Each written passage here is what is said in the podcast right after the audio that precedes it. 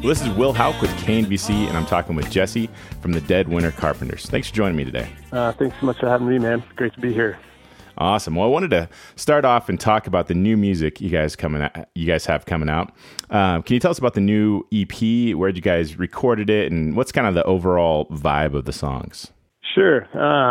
So the EP is called Sinners and Freaks, and the N there is kind of like apostrophe and apostrophe, like rock and roll. We thought it'd be kind of funny to do that, but anyway, yeah, it's a 5-song EP.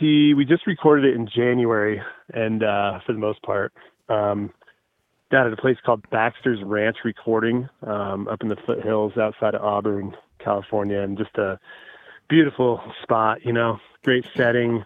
The engineer, Matt Baxter's had, I think he's had the place about 20 years, and he's worked in the industry longer than that. Great guitar player, but a great engineer, really cool gear. And yeah, we went down there and, probably 5 or 6 different sessions and came out with the EP. And we're stoked about putting out some new music. It just feels good, you know? Yeah. Well, the first song is the title track off of it, Sinners and Freaks. And I've been listening to it the last couple of days. It's a great upbeat tune. Can you tell us a little bit about that song and where it came from? Yeah, absolutely. I started tinkering around with that tune several years ago. And at that time, it was more of like a major chord only kind of more of like a country rock, even maybe a bluegrass tune. But it, based upon this idea that most of the folks that I know and including myself, we always try to put our best foot forward, but that's not always the case, and everybody's got their vice and things of that nature. But so it was just kind of an idea of, be that as it may, that, potentially there could still be room for all of us up in glory land, and kind of a tongue-in-cheek lyric about that. Lord, save room for the sinners and the free.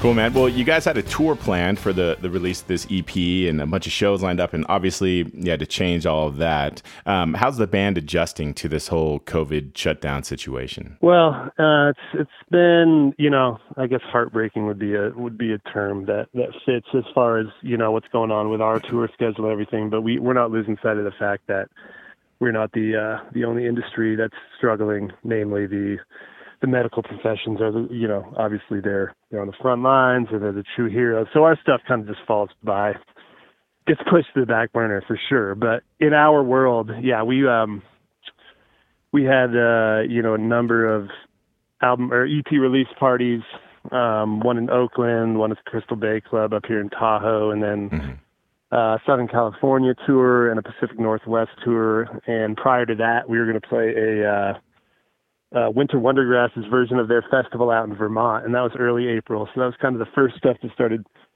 falling by the wayside. But at this point, all of our shows are canceled into late June and beyond. And, we're hearing that festivals are even being canceled into September and October, and rightfully so. Don't get me wrong at all. But it's just, it's been tough to witness and to feel that, and there's a lot of emotion surrounding that, but we're just grateful that we're healthy and that we're grateful that we had this music to work on kind of in the interim as this pandemic developed, because we got to put some positive energy into that and see it come to fruition. Right. So do you have any plans as a band to find replacements, like doing maybe, you've done some Facebook Live, Instagram Live kind of stuff. Is are you going to keep doing stuff like that? Or are there any adjustments as far as doing online stuff? Well, so Jenny Charles is in the band, and she's a great singer, great fiddler, and she's also my wife, and I'm very fortunate and thankful for that. But so fortunately, we live together, and we can do a little kind of duo show that we've been doing for years anyway. So that kind of allows us to get on, you know, Facebook or Instagram and stream for different, if there's different events or fundraisers, or we've been kind of doing a weekly thing at 3:30 in the afternoon on Sundays. And it's been fun. It's just been great to kind of check in with the team and the family, and we kind of go back and forth on the chat. It's a little bit interactive, but so that's been cool. And then as a band, the full band, we've really only done one thing because two of the guys are down in Roseville, one's in Truckee, and then Jenny and I are in Tahoma on the West Shore. So we're spread out, and with the social distancing mandates, you know, wasn't really, you know, didn't feel right for all of us to get together and play, even though as much as we wanted to. But we kind of did like a Zoom format listening party on Friday for the EP. So we all called in, and a buddy of ours DJ'd the thing, and that was the closest that we've gotten to getting together. And we'll see what the future holds, you know, as some of the regulations relax, if we're allowed to do it. I'm sure we'll explore some full band live stuff. Right.